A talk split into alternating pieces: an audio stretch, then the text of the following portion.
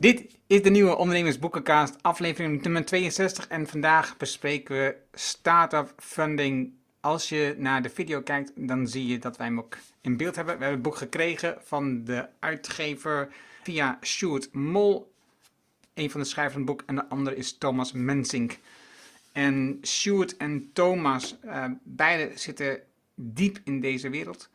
Um, de ene is advocaat Stuart en de ander is een adviseur bij een adviseursbedrijf, Golden Egg Check. En hij is ook uh, de host van de podcast At The Money. De subtitel is Alles over Venture Capital en hoe je het binnenhaalt. Ja, en dat is wel wat dit boek doet. Het, het vertelt alles over venture capital en hoe je het moet binnenhalen. Of nou ja, in ieder geval theoretisch hoe je het moet binnenhalen. Want uiteindelijk gaat het heel veel over praten en je bedrijf heel goed neerzetten. Het is, een, het is een boek voor een heel specifieke doelgroep. En ik moet eerlijk bij zeggen, ik behoor niet tot die doelgroep. ik voel me totaal niet aangetrokken dit boek. Maar dat wil niet zeggen dat het een slecht boek is wat dat betreft. Als je, denk ik, onderzoekende bent of venture capital iets zou zijn voor jouw bedrijf, om je bedrijf te laten groeien, om investeringen op te halen, of als je al bezig bent met een zoektocht, dan staan hier heel veel handige dingen in, uitleg in, ik wil niet zeggen modellen, maar wel ideeën waar investeringsbedrijven naar zoeken, uh, wat je zou moeten doen in je bedrijf beter. Nou, dan komen straks gewoon terug. Dus het is, een, het is een boek, maar het is geen boek voor mij. 100% niet. Ik, sterker nog, ik ben anti wat er in het boek staat. Dat is hoe ik erover denk. Want dit boek, dit model, moet ik zeggen, niet het boek, maar dit model, dat je venture capital, dit staat voor mij voor het Anglo-Amerikaanse denken. Om het enige wat je wil is groeien met je bedrijf Um, capital maakt capital, dat is het waar het om draait. Dus als je geld hebt kun je verder groeien. En uiteindelijk draait het om één ding, is dat je een exit pleegt. Dat is ook het laatste hoofdstuk van een boek. Dat je uiteindelijk gaat verkopen, want dan heb je pas een waardevermeerdering van alles wat je gedaan met je aandeel tot dan toe. En dan staat, en dan ga je opnieuw investeren in een andere start-up. Ja, weet je, dus het draait gewoon puur om geld maken, om geld. En niet echt nadenken over wat, wat voor een bijdrage lever ik echt. In het begin zegt er wel iets over, iets positiefs over, maar voor de rest gaat het maar over één ding. En dat is voor mij zo ver weg van wat ik wil. Kapitaal maakt kapitaal, zet ik bij, in plaats van arbeid maakt kapitaal. En in het begin als ondernemer moet je aan het werken. We hebben het boek ook gesproken van de oprichter, een van de medeoprichters van United Wardrobe, wat uiteindelijk verkocht aan Vinted. Een superleuk, praktisch boek voor stad- en ondernemers geschreven. Daar zie je de andere kant, hoe het in de praktijk naartoe gaat. En een van de investeerders in het bedrijf, van de eerste investeerders in de eerste ronde, die wordt ook gequote een paar keer in dit boek, maar daar komen we zo op terug. Wordt een leuk gesprek, Erno. Ja, ik vind het een. Uh, laat ik eerst even zeggen dat ik uh, wel eens vaak contact heb gehad met Thomas Mensink.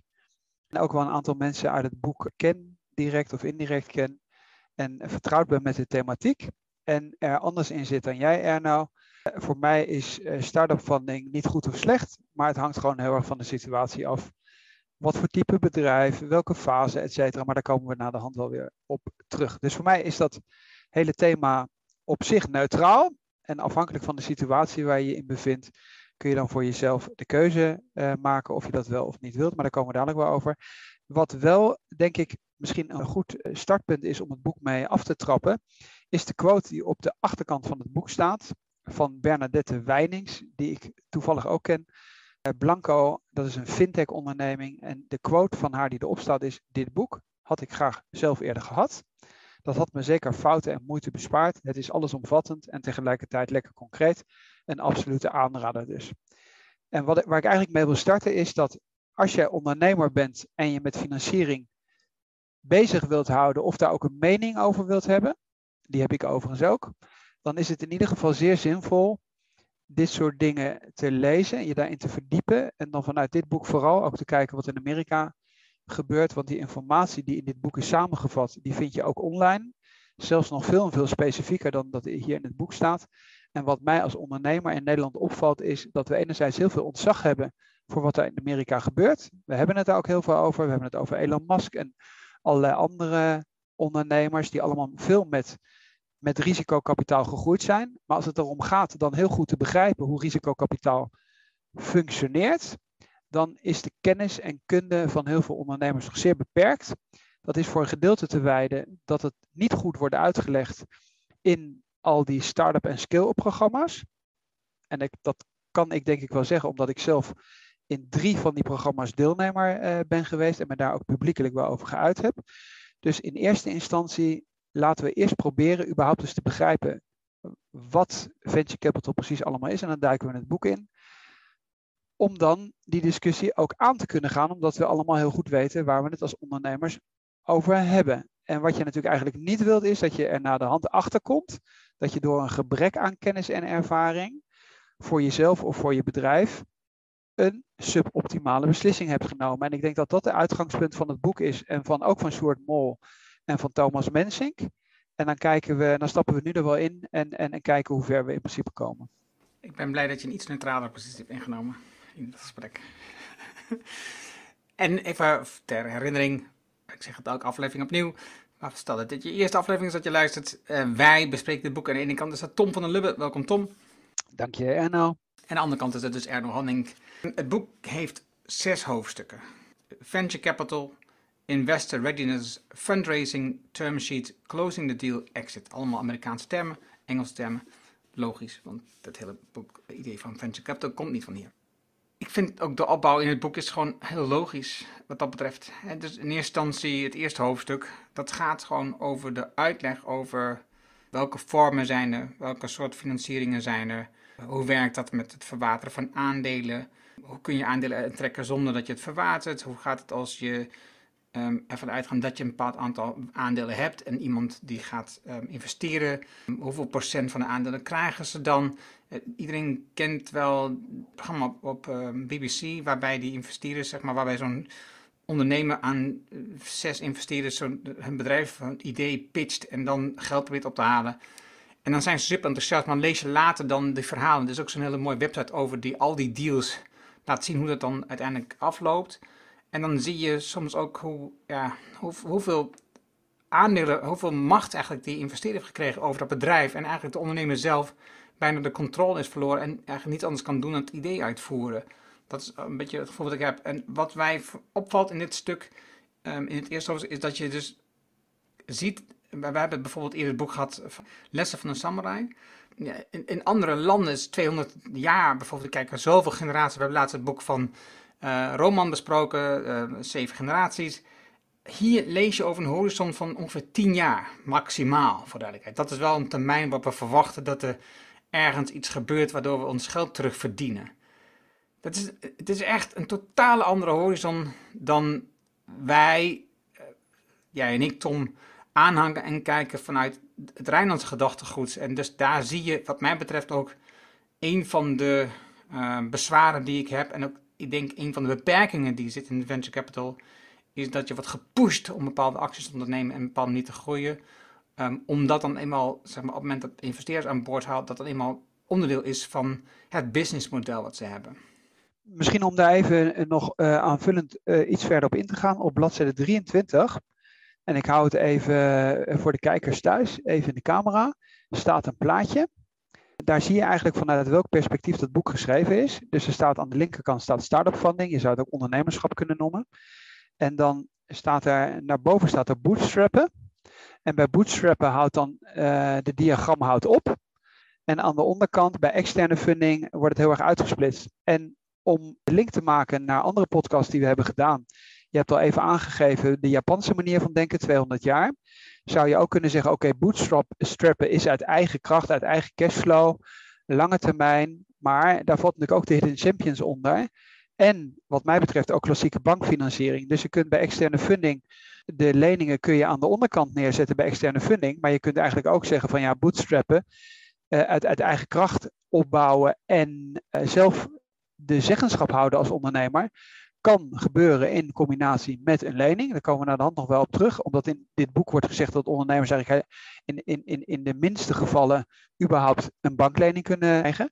Maar je zou het ook anders kunnen opbouwen. Dus je zou ook eigenlijk kunnen opbouwen ondernemerschap en dan splits ik het uit en zeg van ik ben lange termijn gericht, Rijnlands, ik wil de zeggenschap behouden. Uh, en dan heb je diverse smaken. Dat kan hidden champion zijn, dat kan een, een mengeling zijn van uh, van bankleningen. Dat, kan zelfs, dat kunnen ook zelfs externe investeerders zijn met een lange termijn perspectief. Dat kan ook een, een breed gediversifieerd familiebedrijf zijn, et cetera. Maar dit boek zoomt heel snel in op de looptijd van een investeerder, die, hè, omdat het in principe over venture capital gaat, en die looptijd is nu eenmaal 10 jaar. En daarom is de framing eigenlijk van dat boek ondernemerschap is exit georiënteerd en heeft een, een, een, tijds, een tijdslijn van uh, 10 jaar. En als je dat met elkaar afspreekt en weet, oké, dit boek gaat over externe investering vanuit, vanuit het perspectief van de investeerder die een beleggingshorizon heeft van maximaal 10 jaar, want dan moeten ze geld terug hebben. Komen we dadelijk wel op. Zo moet je het boek begrijpen. Dus het boek gaat niet over ondernemerschap en welke vormen van ondernemerschap zijn er. Nee, er is per definitie al vastgelegd dat dit over de Amerikaanse manier gaat, exit georiënteerd ondernemerschap. Ik richt iets op om het binnen een bepaalde tijd te verkopen, om financieel onafhankelijk te zijn of om iets nieuws te doen of het geld te verdelen over mijn familie of wat dan ook. Dat is, dat is de insteek van het, uh, van het boek en de framing van het boek. In het tweede hoofdstuk, Investor Readiness. Wat interessant is in het hoofdstuk is dat je kijkt naar de criteria. Ze hebben er iets van 21 uit mijn hoofd in totaal, maar ze hebben daar de um, zeven belangrijkste genoemd. Um, de criteria van investeerders uh, waar ze naar kijken met je bedrijf. En dus um, als zij geen, als zij dus in, interesse om, nou, tonen om te investeren, dan kijken ze naar deze criteria als eerste, hoe het ervoor staat. En dan hebben ze dat opgezet, in, in, ieder, geval, in ieder geval twee manieren laten zien hoe je dat kunt um, neerzetten voor jezelf, om te zien op welke vlakken je eigenlijk onderbelicht bent, of op welke vlakken je het niet zo goed doet, en wat je zou kunnen verbeteren om je aantrekkelijker te maken voor investeerders. Ik vond dat wel interessant, was opgezet. Het hadden een spinnenweb, waarbij die zeven criteria in beeld zijn. Dan zie je, het spinnenweb dat ken je wel, dan heb je ah, in dit geval zeven assen. En dan kun je zien hoe op zo'n as scoort. Met je team kun je dat met elkaar doen. En dan zie je gelijk, hey, op dat vlak um, zijn we het allemaal met elkaar eens. Daar doen we het nog niet goed genoeg uh, wat betreft als we een investeerder aan boord zouden halen om te kijken. En ik, ik denk dat dat goed is van het boek, dat je dit soort dingen laat zien. Als je dat niet goed voor elkaar hebt, dan wordt de weg naar een investeerder gewoon heel erg ingewikkeld. Plus, als je wel een investeerder vindt, dan sta je er waarschijnlijk gewoon heel slecht voor en heb je niet zoveel mogelijkheden. Want ook dat zeggen ze, als je kunt handelen vanuit de positie dat je zelf nog weer kunt opstappen en niet met de rug tegen de muur aan staan, dat je het geld helemaal op hebt, dat is altijd prettiger en beter voor jezelf. En dus als je kunt blijven broedsteppen en ervoor zorgen dat je gewoon liquide middelen binnenhaalt met je product, om te laten zien dat, je, dat, het, dat het een goed product is of een goede dienst die draait, dat heeft de voorkeur. En het andere wat ze lieten zien was dit canvas. Dat was ook, hebben ze een canvas ingevuld, ook met die zeven criteria, waar je dus met je team naar kijkt. Oké, als ik naar het canvas kijk, hoe staan we er dan voor als we een investeerder aan boord zouden halen? Wat, waar zou die naar kijken? En wat grappig is, mm, want ze hebben bijvoorbeeld uh, een van die criteria, en, en dat is eigenlijk meestal de belangrijkste, dat is het team. Het team wat het bedrijf ervoor zorgt dat het draait. En meestal gaat het dan over het team van oprichters. En um, waar ze het over hebben, bijvoorbeeld, je hebt daar de drie-eenheid. Um, zij noemen het dan hacker, hipster, hustler. Oftewel, dat is degene die um, de code in elkaar flanst. Uh, degene die ervoor zorgt dat het er mooi uitziet. En degene die ervoor zorgt dat het verkocht wordt. Of een andere vorm is dat je iemand zegt die heeft de ondernemerservaring. Iemand heeft domeinkennis en iemand is de productontwikkelaar. Dat je dat in ieder geval goed hebt. Wat daarnaast wordt genoemd in het boek, maar wat ik vaak niet zo goed zie in, in de praktijk is dat je diversiteit zoekt in je team. We zien nog steeds dat in dit soort start-ups vrouwen totaal ondervertegenwoordigd zijn in zo'n start-up of in zo'n oprichtersteam. En hetzelfde geldt voor niet-witte mensen. Dus het zijn vooral witte mannen die dit soort bedrijven starten. En ook de meeste investeringen aantrekken. En je ziet bedrijven die, uh, waar een vrouw de CEO is, dat die dus ook gewoon minder goed investeringen aantrekken. Gelukkig ontwikkelen zich nu fondsen specifiek op dit soort verhalen en ook in fondsen die zich richten op bijvoorbeeld bedrijven die impact maken, die een iets langere horizon hebben bijvoorbeeld. Dus er is wat verandering, maar het zijn wel de uitzonderingen zoals ik er naar kijk. Misschien nog even ook over uh, het aantal bladzijden van het boek. Omdat uh, het is namelijk, het, is, het zijn 300 bladzijden. Dus het is eigenlijk, ik wil niet zeggen onbeperkt, maar dat zijn zo gigantisch veel hoofdstukken waar alle thema's aan bod komen en allemaal uitgelegd worden. Dus ook alle technische vragen, uh, et cetera. Het is, het is een beetje de vraag wat we, wat we hier het beste kunnen doen, omdat je kunt wel alles voorlezen, maar daar schiet ook niet zo heel veel mee op. De, wat jij beschrijft is, is, is in principe dat je kijkt van ja, hoe, waar sta je eigenlijk of hoe sta je daarvoor? Zitten er gaten in je verhaal, et cetera? Waar zou, je, waar zou je aan moeten werken? En het team heb je al genoemd. Natuurlijk gaat het altijd om in welke markt ben je, hoe groot zou je kunnen worden, wat zijn je barrières voor concurrenten, uh, marktkansen, uh, et cetera, et cetera. En dan, uh, ja, dan komt als derde hoofdstuk komt dan, gaat het echt om dat fundraising proces. Ja, hoe begin je dan nou eigenlijk? En ik, ik zal wel even daar, daarop op doorzetten. Het begint natuurlijk met het opbouwen van het netwerk. Dat je de juiste investeerders leert kennen. Dat je nadenkt, oké, welke investeerders eh, zouden eigenlijk belangstelling uh, kunnen hebben. Begin daar niet mee. Uh, dat zie je overigens wel dat het veel fout gaat. Bouw die netwerken op op het moment dat je ze nog niet nodig hebt. En niet, ga ze niet opbouwen als je ze, als je, ik zou zeggen, of met je rug tegen de muur staat of heel dringend die investering wilt hebben. laten mensen ook meekijken. Nou, dan, dan is er een stuk over wat ze dan pitch decken noemen. Dus in principe je presentatie waar alles in staat, waar je bedrijfsidee beschreven wordt, wat je financiële model is, et cetera, et cetera. Nou, dan kun je heel erg in de diepte gaan. Eh, en wat denk ik ook wel relevant is, is bij het benaderen van investeerders, dat je ook heel goed kijkt naar uh, binnen je netwerk, welke ondernemers hebben in het verleden al met die investeerders te maken gehad. Omdat de investeerders geneigd zijn tegen jou te zeggen dat ze natuurlijk de beste investeerder sowieso zijn. En die komen dan ook met voorbeelden van ondernemers waar je dan contact mee mag opnemen. Maar je moet nou juist met die ondernemers spreken die inmiddels al de exit hebben gedaan. En je noemt bijvoorbeeld even Thijs Verheul, uh, wiens boekje we besproken hebben en we in de show notes kunnen zetten. Uh, en ook vooral te kijken naar ondernemers die misschien ook tussendoor een wat moeilijkere situatie hadden met die investeerder. Omdat het natuurlijk in dit soort trajecten altijd interessant wordt als het niet zo goed gaat en het slecht weer is bedoel, als het allemaal hartstikke goed gaat en die bedrijven ontwikkelen zich allemaal exact zoals we voorspeld hebben of zelfs nog beter, dan is er natuurlijk geen veldje aan de lucht. Maar het is vooral de vraag, omdat je natuurlijk toch verschillende belangen hebt als ondernemer en investeerder, komen we dadelijk wel weer uh, op te spreken, dat je dan ook zegt van ja, hoe, hoe gaat die investeerder eigenlijk met mij om als het niet zo goed gaat? Uh, dus dat is misschien nog wel, als het om het fundraising gaat, iets wat zeker veel relevanter is dan alleen maar te kijken naar wie de hoogste prijs of de hoogste waardering voor jouw bedrijf neerlegt. Omdat dat als startpunt wel aardig is, maar uiteindelijk kan het in de loop van de tijd kunnen andere aspecten vele malen relevanter zijn dan alleen maar de waardering van je bedrijf op het moment van de investering. Ik zat nog te denken, dat was, uh, um, ik ben even zijn naam is me ontschoten. Er staat in het boek wat hij genoemd het is een, iemand die bij, voor een venture capital werkt, die vrij um, zichtbaar is, vooral via Twitter. En heeft altijd hele zinnige analyses van bepaalde investeringen of overnames.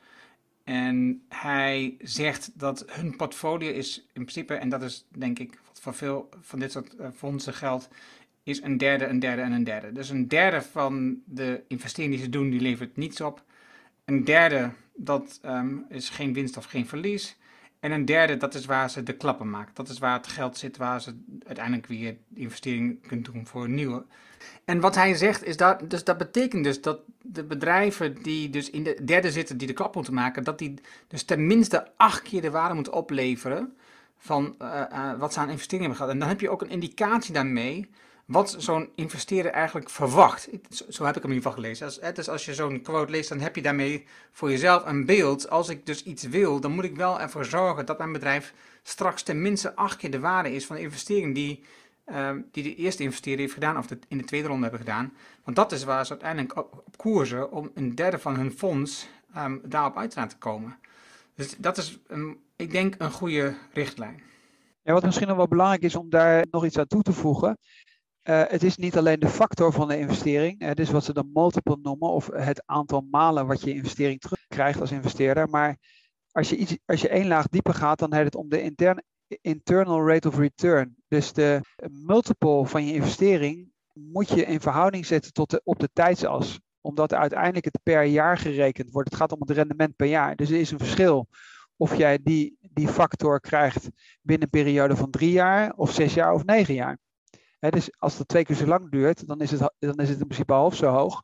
En als het drie keer zo lang duurt, is het een derde, even heel simpel gezegd, is het natuurlijk niet helemaal zuiver. Maar het is net zoals omloopsnelheid van geld. Het, het gaat erom hoe snel weet je welke factor te behalen, zodat je meteen weer door kunt naar, naar, je, naar je volgende fonds of naar je volgende investeringen. En daar komt die tijdsdruk dan ook vandaan. Uh, en het tweede waar de tijdsdruk vandaan komt, dat is denk ik ook wel belangrijk. En ik denk ook wel dat veel ondernemers dat weten. Dat, en dat wordt ook goed in het boek uitgelegd. Dat een fonds heeft een bepaalde looptijd. Op een gegeven moment wordt het geld uitgegeven binnen een aantal jaren. Het verschilt een beetje per fonds, kan een beetje korter, kan een beetje langer duren. En als dat geld dan uitgegeven is, dan is dat allemaal wel leuk dat het geïnvesteerd is. Maar uiteindelijk wil die investeerder dan ook die investering verkopen.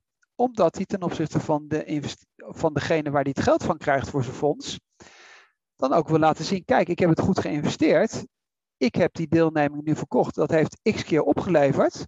En omdat je dat dan kunt bewijzen dat je zo goed geïnvesteerd hebt, krijg jij van die externe institutionele investeerders ook weer geld om het volgende fonds op te zetten. En daar komt die tijdsdruk vandaan. Ik vind dat dat in dat boek wat dat betreft goed wordt uitgelegd. Ja. Nou, dan, dan komt het meest saaie hoofdstuk. Denk ik. vind ik. Dat is beter.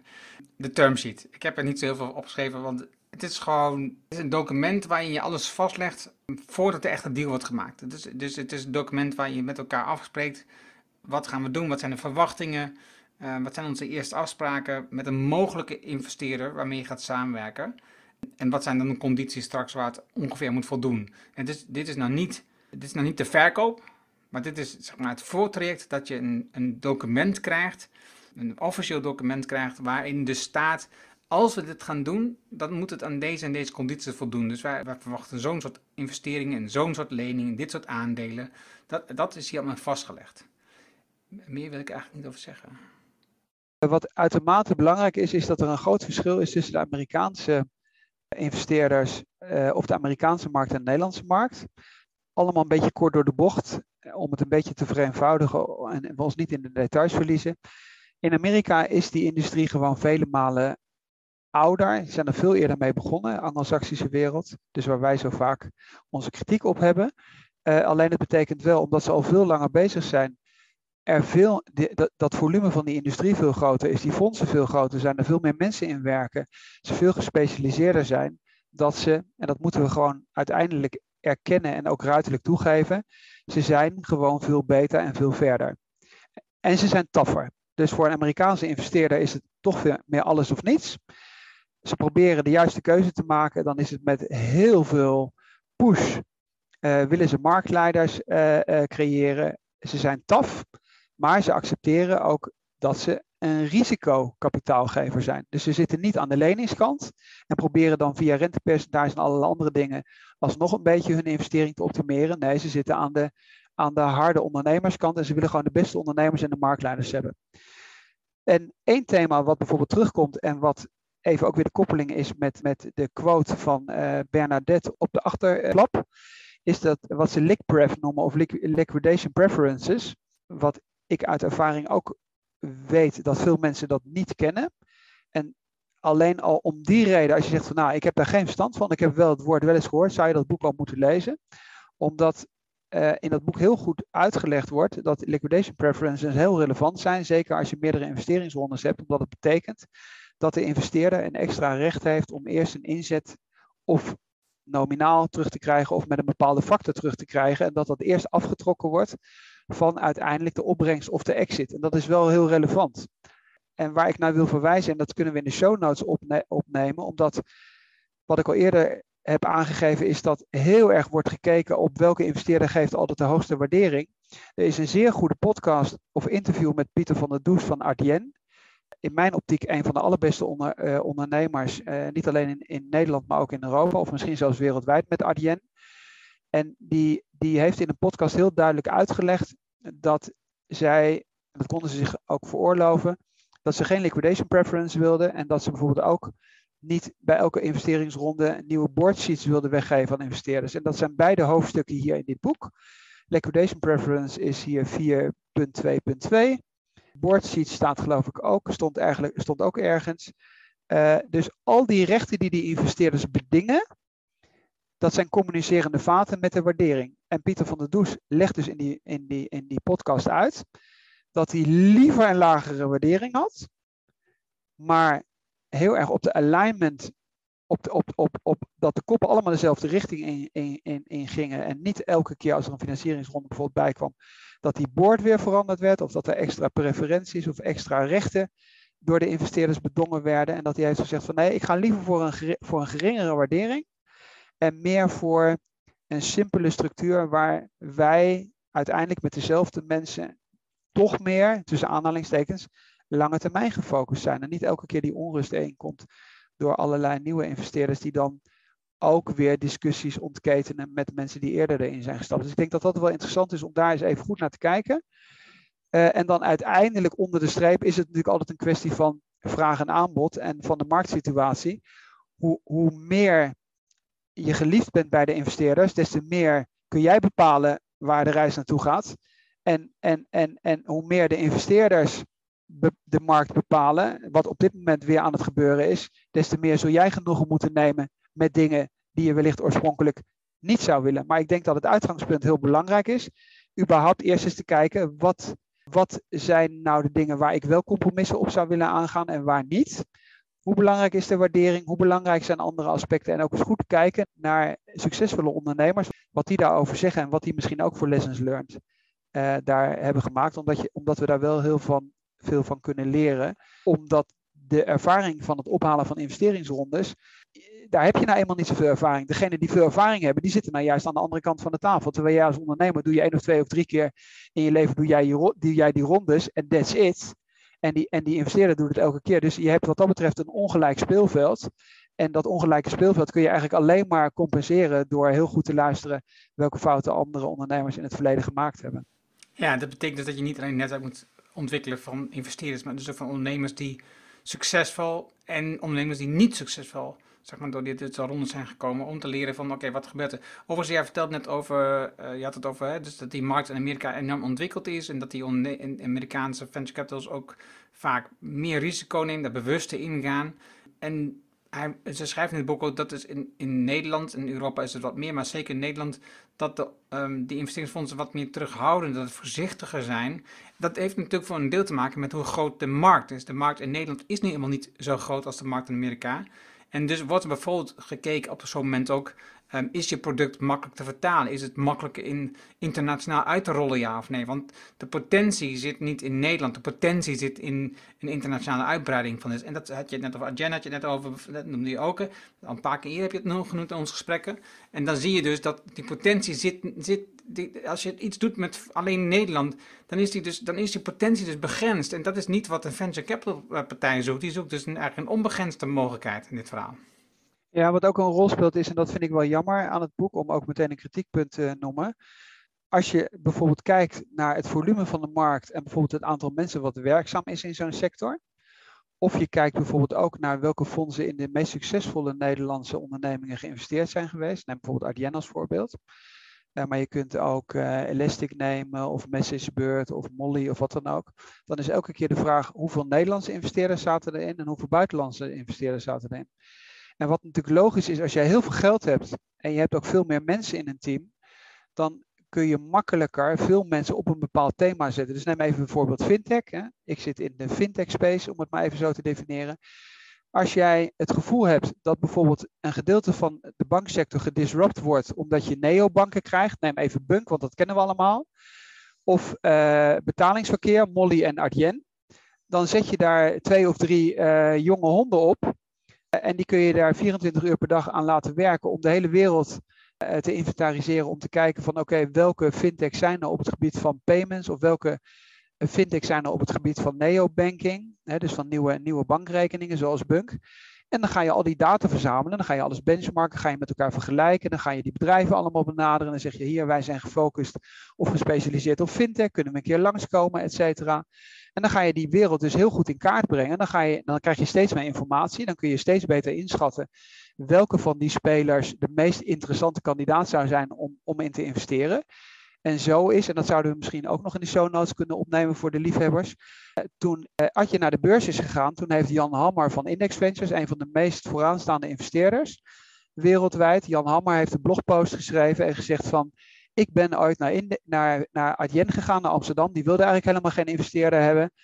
En ik heb gezegd, ik wil dolgraag bij jullie investeren met Index Ventures. En Pieter van der Does heeft gezegd, nee, dat wil ik helemaal niet. Maar als je mijn aanbod doet wat ik niet kan afwijzen, dan, dan heb je toch een kans. En Jan Hammer heeft een aanbod gedaan. Dat was een heel goed aanbod op dat moment. Dat is de allerbeste investering ooit geweest, die Index Ventures heeft gedaan. En daar zie je dus dat het dan omgekeerd is. Dus als je veel resources hebt, veel mensen hebt, dan wordt er geanalyseerd en dan worden die bedrijven op een gegeven moment benaderd, omdat die investeerder een heel goed overzicht heeft welke markten er aan het veranderen zijn, wat ook de juiste timing is, welke spelers er zijn. En gaan ze ten opzichte van elkaar benchmarken en zeggen van nou, van die 20 bedrijven die we gezien hebben, die vier, daar zouden we eigenlijk in willen investeren. Ja, en dat zie, wat jij nu beschrijft, eigenlijk ziet het ook terug in het hoofdstuk hiervoor, dat beter is voor ondernemen om voor te zorgen, want je kan natuurlijk op zoek gaan naar investeerders, maar het is eigenlijk beter om te zorgen dat je aantrekkelijk wordt investeerders, zodat ze jou vinden, want dan krijg je nou meer investeerders af. En dat, dat sluit hierop aan. Het uh, vijfde hoofdstuk is closing deal. Eh, dit, is, dit is het moment dat je eh, dingen gaat vastleggen. En ik herinner ook het boek van Thijs Verheul dat het een heel lastig moment is. Hè? Dus je bent in gesprek met een potentiële of een aantal potentiële partijen die willen investeren in je bedrijf het is het moment dat de advocaten en boekhouders in, in, het spel komen, die allerlei dingen van je gaan overnemen. Je verliest een beetje de controle. Tegelijkertijd moet je de hele tijd aanwezig zijn en beschikbaar zijn om al die vragen te kunnen beantwoorden. Je moet heel veel inzicht geven in je boekhouding, in alles wat je ehm, van plan bent, hoe de markt. Je moet heel veel inzicht geven en, en je kan er niet over praten met je mensen. Dus mijn gevoel wat ik hierbij had, en wat ik ook een paar keer in de, in de kant aan opgeschreven voor mezelf, is wat jullie ook hebben bij Visie is dat bij jullie staat medewerkers op één, klant op twee en um, de aandeelhouders op drie. Weet je? En dan zijn jullie als partner de aandeelhouder. Maar op het moment dat je met zo'n proces bezig bent, zoals wat je hier beschreef in de closing the deal, dan verdwijnt de, aandeel, de aandacht volledig naar op dat moment venture capital, naar de, de, de potentiële investeerders. En dus de aandacht verdwijnt dus ook van je medewerkers. Dus dit is een heel gevaarlijk moment waarbij heel veel rumoer kan ontstaan in je bedrijf, heel veel onrust, waar je op dat moment bijna ook geen oog voor hebt. Veel mensen in je bedrijf vragen zich waarschijnlijk ook af waar je de hele dag mee bezig bent, want je hebt helemaal geen tijd meer, wat je voorheen wel had. Dus je zag het ook in een boek van Thijs, net al zei, het is een lastige periode waarin veel van je wordt moet je ook nog voorstellen dat je dan investeerders krijgt van over de hele wereld. Hè? Dus niet alleen vanuit Nederland, dus je hebt andere tijdsvakken waar die mensen in werken. Dus je bent overdag bezig met je team en s'avonds, s'nachts met uh, potentieel investeerders overleggen. En het grappige was, in dit boek wordt ook een paar quotes verwerkt van degene van Peak Capital, die een van de eerste investeerders was in um, United Wardrobe. En dus dan, zie je ook wel een paar kritische noten die in mijn optiek in het boek van Thijs anders beschreven worden als hij dat hier zelf benoemt. Maar goed, dat is misschien meer ook een gevoel dan wat anders. Wat had jij over dit stuk Closing the Deal? Ja, dat ik het uh, niet helemaal met het boek eens ben. Dus ik denk dat als je de weg wilt opgaan met investeringen en grotere investeringsrondes, dat je, laat ik zo zeggen, dat zou in ieder geval mijn persoonlijke voorkeur hebben. En zo doen, doen wij dat ook bij, bij andere thema's. Je kunt dan beter je team verbreden. En dan eigenlijk al voor, voor sorteren op het feit dat je mensen dan, dat kan bijvoorbeeld een goede CFO zijn, die bijvoorbeeld dat in het verleden al gedaan heeft. Dat zie je bijvoorbeeld ook heel veel dat dan een ervaren CFO wordt aangenomen, omdat je weet dat je die rondes door moet. En dan kan de CEO, zou ik maar zeggen, even in het klassieke uh, hiërarchische ouderwetse model, dan kan de CEO of de COO kan dan operatieve business doen. Blijft nog steeds aanspreekpunt voor de organisatie, voor de klanten, voor de medewerkers. Hè, hoe het bedrijf ook uh, ingericht is. En aan de, aan de andere kant bouwt dan die CFO een team op met mensen die ervaring hebben en dit soort dingen al vaker hebben gedaan. En dat is natuurlijk bij Ardien is dat ook zo geweest. Daar zit een uh, Uitenhagen heet hij geloof ik. Dat is de CFO. Die zal voor een heel groot gedeelte die financieringsrondes hebben gedaan. En Pieter van der Does en uh, die zal de CEO-rol hebben vervuld. En, en dan zaten er nog technische mensen die heel erg met die code bezig zijn geweest. Pieter van der Does is geen programmeur. En zo heeft men die dingen opgedeeld. Dus weer terug naar, die, naar, naar dat complementaire van zo'n team. Als jij nou gestart bent je weet dat je, omdat je in een winner takes all markt zit, je weet dat je die financieringsrondes allemaal moet gaan doen. Dan zorg dat je tijdig een CFO aan boord haalt die deze ervaring heeft, zodat je na de hand niet 24 uur per dag zelf daarmee bezig bent, omdat je dat uiteindelijk gewoon niet voor elkaar krijgt. En wat je ook hebt, is je bent ook niet meer scherp. Dus je bent in, in beide richtingen ga je fouten maken. Dat is in principe wat Thijs Verheul in zijn boek ook heel goed heeft uh, beschreven. Dan was dat natuurlijk nog een, een klein bedrijf. En dat betekent dat als je die boel wel van elkaar kunt scheiden, uh, dat je dan veel meer rust hebt. En dan kan de CEO kan, en, en de rest van het team, die kan zich gewoon verder focussen op het verder opbouwen van het bedrijf. En dat wordt ook in het boek van, van Thijs beschreven, waar dan een van die conclusies is, als je nou gewoon zorgt dat je gewoon dat het bedrijf steeds beter wordt en steeds aantrekkelijker wordt, dan komen automatisch ook wel weer die investeerders en dan zijn die onderhandelingen natuurlijk ook veel makkelijker.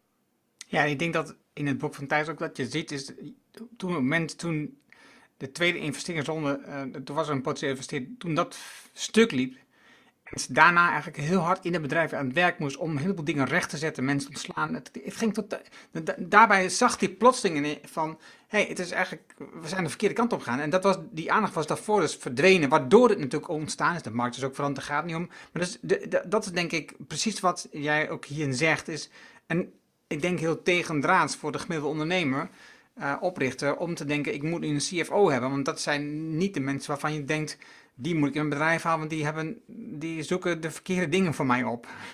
Nou, nee, maar het is als je, als je die route kiest, dan zul je dat naar mijn idee moeten doen. En wat je ook niet moet onderschatten, en wat, dat wordt inderdaad in het boek van Thijs ook goed beschreven, is dat het qua gevoelens en qua. Uh, het is een rollercoaster. Dus het is, als jij elke keer aan het pitchen bent en een investeerder zegt nee, of het gaat op het laatste moment toch niet door, dan, ja, dan, dan zitten de mensen in principe, zijn we volledig gedemotiveerd. En denken van hé, hey, dat wordt nooit wat. En uh, we hadden het eerder moeten doen of tegen andere condities moeten accepteren. En degene die eigenlijk operationeel de business aan het opbouwen is, die moet eigenlijk volledig ongestoord daarvan gewoon permanent gefocust zijn op het bouwen van dat bedrijf. En eigenlijk, ik zal maar zeggen even kort door de bocht geformuleerd, gewoon geïnformeerd worden door finance of door de CFO als die deal rond is. Maar voor de rest gewoon niet te veel afgeleid worden. Uh, en dat zou je eigenlijk gewoon goed van elkaar moeten scheiden. Ja, oké. Exit. Het moment waarvoor je het allemaal voor doet. Verkopen van je aandelen, verkopen van het bedrijf aan een partij. Het maakt er niet zoveel uit wie op dit moment dat het is. Een van de belangrijke dingen die je uit hebt gehaald is dat je dus je team goed voorbereidt voor dat moment. Wat je ziet is natuurlijk ook, wat is dan je eigen rol? Wat wordt je eigen rol op het moment dat dit gebeurt? Blijf je aan boord? Neem je een nieuwe rol in, in, in deze nieuwe samenwerkingsvorm? Of blijf je CEO en ga je met het geld investeren. Dus het is je, jezelf bedenken, wat is mijn rol bij de exit? Wat wil ik daarna gaan doen? Maar ook, hoe, hoe richt ik mijn team in en hoe, richt ik ze, hoe licht ik ze goed voor uh, wat betreft die, overname, wat betreft de aandeelovername, wat betreft de verandering. En ik denk dat dat nou, een, een hele lastige is. Want uiteindelijk, wat ze in het boek ook zeggen, waar ze naartoe werken, is natuurlijk gewoon die overname. En dat je daarna een zak met geld hebt.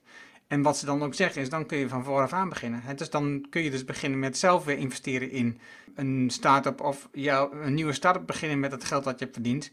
Uh, zoals je bijvoorbeeld uh, van uh, Elon Musk, die ooit zijn eerste verkocht heeft, volledig geld heeft geïnvesteerd in PayPal, dan weer volledig geïnvesteerd in, in Tesla en dat weer volledig. Nou, dus je ziet gewoon dat als, je, als je het spel speelt wat hier wordt beschreven, dan stopt het niet na deze exit. Dan ga je natuurlijk, want je bent natuurlijk ondernemer, je gaat gewoon door met het volgende spelletje.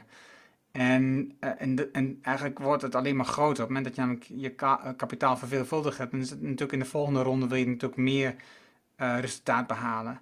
En voor mij, het beeld wat me naar voren haalt, is uiteindelijk um, het verhaal van die visser die um, rustig zit te vissen op de kant en een paar visjes vangt voor zijn gezin. En dan komt iemand langs, uh, zo'n zo'n investeerder die zegt, ja, je moet eigenlijk gewoon een paar boten en mensen weer vissen en dan en dan en dan.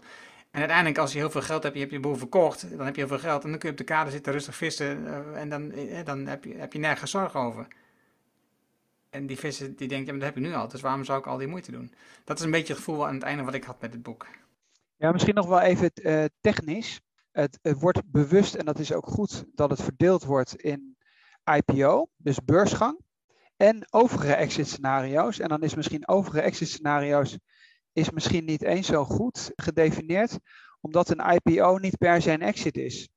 Dus als je naar de beurs gaat en je, en je neemt bijvoorbeeld even uw RDN, die zijn naar de beurs gegaan. Een gedeelte van de aandelen wordt dan aangeboden. Dus dan ben je wel financieel onafhankelijk. Maar je, ik zal maar zeggen, de helft wordt naar de beurs gebracht van zo'n hele grote beursgang dan, heb je dan, dan, is iedereen financieel onafhankelijk. Maar je bouwt gewoon verder dat bedrijf aan de beurs op. En dat gebeurt bij.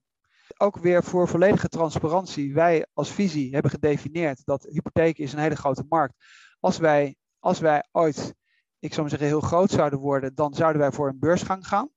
Omdat wij en dan zitten we weer bij dat Rijnlandse, et cetera, dan is een beursgang nog steeds het doorondernemen. En dat wordt in het boek wordt wel, uh, wordt dat wel een beetje uitgelegd. Dus er wordt wel gezegd van, voor het management betekent een IPO vaak een nieuw hoofdstuk, maar niet het einde van een avontuur. En dat is bij, bij een exit kan dat bijvoorbeeld wel zo zijn. Dus als er gewoon verkocht wordt aan een andere club, dat bijvoorbeeld bij Vinted uh, is dat, is dat bij Wardrobe wat aan Vinted verkocht is, daar stapt Thijs er dan uit en zegt ik ga nu investeren. Nu is hij ook weer op zoek naar zelf een onderneming waar hij als ondernemer uh, actief in kan zijn. Dat is gewoon echt een ander verhaal. Ook serial entrepreneurship is een ander verhaal. Dus ik denk dat dat wel van elkaar gescheiden moet, moet worden. En ik ben persoonlijk een heel groot voorstander ervan dat meer bedrijven zouden moeten proberen om in een combinatie wel met extern kapitaal, risicokapitaal, neem bijvoorbeeld ook Bunk. Ali Nicknam heeft nog steeds 90%. Als Ali op een gegeven moment met Bunk naar de beurs zou gaan, dan is Bunk een beursgenoteerd bedrijf. Dan kan het best zijn dat hij van die 90% die hij nu heeft nog 30 of 40% verzilvert. Maar Bunk is dan in Nederland een beursgenoteerd bedrijf waar Ali misschien nog steeds de CEO van is en nog steeds de komende 10 of 20 jaar verder kan ondernemen. Dat is iets anders dan het bedrijf te verkopen. Eens. En, en met dat geld, wat hij dan natuurlijk daarmee binnen had met die, met die beursgang, kan die nieuwe bedrijven kopen om verder uit te breiden, nieuwe markten aanboren, dus investeren in marketing, uh, noem maar, op. Dus dat is, dat zou, eh, dat zou, wat jullie ook doen, dat zou eigenlijk de, de, de reden zijn waarom je dit doet. Dat je, dat je het wil laten groeien, uh, om om uit te breiden. En dan zei Europa en Nederland is wat dat een heel klein land. En dus als je verder wilt groeien, moet je gewoon nog veel meer investeren in landen als Frankrijk en Duitsland. Met heel veel aspecten die je moet, moet veranderen en aanpassen om ervoor te zorgen dat je product daarvoor geschikt is. En dat kost gewoon heel veel geld. Um, ook sowieso alleen al um, de cultuur in die landen is anders, waardoor je eh, heel veel tijd kwijt bent, maar ook mensen nodig hebt om in een andere vorm te doen. Het is, het is, het, wat dat betreft in Europa is echt wel wat lastiger, heb ik gemerkt, ook uit mijn ervaring toen ik bij beursgenoteerde bedrijven heb gewerkt, is het gewoon ingewikkelder om die dingen op, op, deze manier te organiseren. Wat ik nog aan je wil vragen, want jij noemde dat even voordat we de opnameknop eh, aanzetten, zeg maar. Toen had je het over die banken in Duitsland, waarbij je dus gewoon met leningen werkt eh, om je bedrijf te vergroten. Hoe, hoe, hoe zie je dat in verhouding? Want dat wordt hier eigenlijk nauwelijks beschreven. Ja, het is wel goed dat je dat zegt, want ik had het wel opgeschreven dat ik er iets over wilde zeggen. Er staat ergens, ik moet even kijken waar dat is. Er staat ergens dat je eigenlijk als ondernemer geen lening kan krijgen. Helemaal in het begin is dat ergens. En daar wordt de Rabobank even genoemd in het kader van start-up programma's. Uh, als jij de bladzijde weet te vinden, dan, uh, dan zeg ik daar even iets over. En dan zeg ik ook iets even over, over ons als bedrijf. Uh, wij hebben nog steeds alle aandelen. Geen externe investeerders aan de eigen kapitaalkant. En wij hebben dus wel een lening van de Rabobank gekregen. Wat overigens wel betekent dat wij persoonlijk aansprakelijk waren, omdat we moesten ondertekenen voor, dat, voor een gedeelte van dat bedrag. Er zat ook een gedeelte staatsgarantie in. En ik heb vandaag een artikel gepost van een artikel uit wat is het, MT Sprout waar uh, iemand ook weer de Rabobank noemt. Dus de Rabobank die doet wel een aantal, die, die doet wel een aantal dingen. Alleen het is zo dat zeker in de Nederlandse context, dat heeft ook met de, met de, bank, met de bankenconsolidering uh, te maken, zijn er maar weinig banken waar je aan kunt kloppen om een lening op te halen. Nou, nu naar jouw vraag van het Duitse model.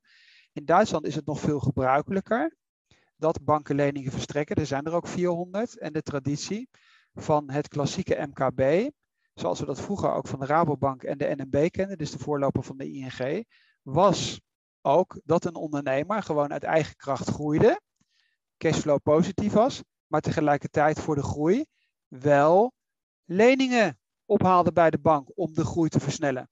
Dus als je kijkt naar alle oude bedrijven, alle oude MKB-bedrijven, die zijn niet altijd alleen maar uit eigen cashflow gegroeid. Nee, die hebben eerst laten zien dat ze product market fit hebben. Dat ze vanuit hun eigen businessmodel geld verdienen. Dan laat je aan de bank zien dat je geld verdient. En dan zegt de bank, nou, ik heb er wel vertrouwen in dat als ik u geld geef, dat u uw groei gaat versnellen. Want uw product market fit, die is er al. Het is wel zo dat in Nederland dat heel erg opgedroogd is. Dan zie je wel allerlei andere dingen komen als crowdfunding en weet ik veel wat allemaal. Alleen de focus in Nederland ligt wel op dit moment heel erg op eigen kapitaal van investeerders ophalen en veel minder op leningen van een bank ophalen, omdat die er gewoon niet zijn en niet gegeven worden. Enige, enige uitstap die in het boek gemaakt wordt, is heel erg de nadruk te leggen op allerlei subsidies en overheidsfondsen, dus bijvoorbeeld regionale ontwikkelingsfondsen, et cetera. Alleen wat daar ook vaak weer een rol speelt, is dat ze alleen maar meedoen als jij al een commerciële investeerder hebt. Omdat ze dan zeggen van nou, als een commerciële investeerder erin zit, dan, dan doe ik ook wel mee. Terwijl ze toch een, een 100 investeringen per jaar baan. Ja, ja dat, dat, zijn overigens wel grote bedragen. Dus het is niet zo dat dat niet relevant zou zijn. Alleen, alleen die bankleningen, dat is wel heel erg op, op, opgedroogd. Uh, wat dat betreft, oh, nogmaals dank aan de Rabobank, eh, want zij hebben dat wel gedaan.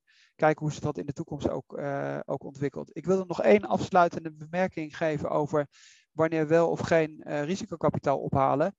Het is vanuit onze optiek van de hypothekenmarkt en een markt die heel gefragmenteerd is en heel groot is en geen winner, winner takes all markt is, is het makkelijk en die kritiek zou ook terecht zijn, is het heel makkelijk om de positie in te nemen die ik in deze boekbespreking ingenomen heb met betrekking tot onze eigen preferenties. Als jij echt een biotech doet, of bijvoorbeeld een software ontwikkelt, ik noem maar wat Slack of eh, maakt niet uit wat het is, maar waar eigenlijk heel, heel duidelijk is, of Facebook of wat dan ook, als jij dingen ontwikkelt, waar heel duidelijk is dat je heel snel uh, winnaar moet worden in die markt, omdat anders je plat gemaakt wordt, omdat het een soort monopolistische structuren worden, LinkedIn, weet ik veel wat allemaal, allemaal dat soort dingen. Er is dan geen tweede LinkedIn, er is geen tweede Facebook, et cetera. Uh, dan ontkom je er niet aan om deze Amerikaanse koers te volgen. Beste voorbeeld in Nederland is MessageBird. Als jij aan de achterkant een tool gaat integreren waar je al die communicatie, WhatsApp en e-mails en weet ik veel wat allemaal, als je daar wereldwijd de leidende positie wilt innemen, dan ontkom je daar helemaal niet aan om op een gegeven moment echt op te schalen, hele hoge bedragen op te halen uh, en, en ook andere bedrijven ook weer over te nemen. Over te nemen. MessageBird heeft een hele grote e-mail marketing onderneming dan in Amerika overgenomen. Of als je Molly bent en je, doet, je wikkelt betalingsverkeer af van al die online shops, dan kan het best zijn dat je profitabel bent uit eigen groei. Maar als je naar de hand een dominante speler wilt worden, dan ontkom je daar niet aan grote financieringsrondes op te halen. Ja, maar we hebben het ook, eh, we sluiten hem zo af voor duidelijkheid, dat je denkt we gaan hier nog heel lang over praten, maar we hebben het ook al eerder gehad over, want op dit moment is er best wel veel rumoer in de Nederlandse kapitaalmarkt en dus, uh, vreemd geld ophalen. Het zijn wat bedrijven die hebben veel geld opgehaald met veel beloftes die ze hebben gedaan. En die dreigen nu langzaamaan uh, in de huidige uh, economische uh, situatie in te storten. Denk aan Takeaway, ehm, Just Eat. dat is, ja, die dreigen toch behoorlijk onderuit te gaan op dit moment. Van Move is zo'n bedrijf wat, wat, waar, waarvan je afvraagt of dat wel goed gaat. Dat zijn in ieder geval bedrijven waar wij het al vaak hebben over gehad buiten de podcast om. dus ik denk ook dat de, timing van het boek is ook bijzonder. Het is de, de, markt, het kan maar zo zijn dat deze markt de komende tijd behoorlijk gaat, uh, gaat kenteren, gaat, gaat kantelen, dat er iets gebeurt, dat er wat verandert. In ieder geval in Europa, uh, onder druk van alles wat op dit moment speelt. Dus wat dat betreft is het een interessant uh, boek in, in de, op dit moment, waar de housé misschien voorbij lijkt te zijn. En, en dus eigenlijk dus daarmee je verhaal, om als je wel wilt groeien, wel erg sterk moet zijn ondertussen. Dat je verwachtingen en de prognoses die je hebt, dat die niet zomaar uit de lucht. De, de, de, bekende hockeystick die al en al die uh, pitch decks naar voren komen. Ja, die, moeten, die moeten wel erg op stoel zijn. Dat niet met twee vragen er doorheen prikken. En, wat is natuurlijk wat, wat veel gebeurt. Nou, misschien nog even aanvullend uh, te reageren op jouw Van Mo voorbeeld. En om me daar ook meteen te exponeren of daar duidelijk, maar ook duidelijk te positioneren. Van Moof is wat mij betreft nou juist een typisch voorbeeld van een van een hidden champion strategie. Je produceert iets. Je wilt eigenlijk dat het een optimale kwaliteit heeft. Dus je focust heel erg op de kwaliteit van je product en dan hoop je dat het zichzelf verkoopt. En dan schaal je langzaam op, omdat het nou juist geen winner takes all markt is. Het is niet zo dat er maar naar de hand één fietsenfabrikant over is. Er zullen een hele hoop verschillende fietsenfabrikanten zijn. Uh, en daar hoef je helemaal niet als een, als een idioot op het gaspedaal uh, te drukken. In ieder geval, ik zie, dat, ik zie dat persoonlijk niet. Alleen daarom dus zet even LinkedIn of Facebook tegenover uh, Van Moof of ook Boogaboo, kinderwagens.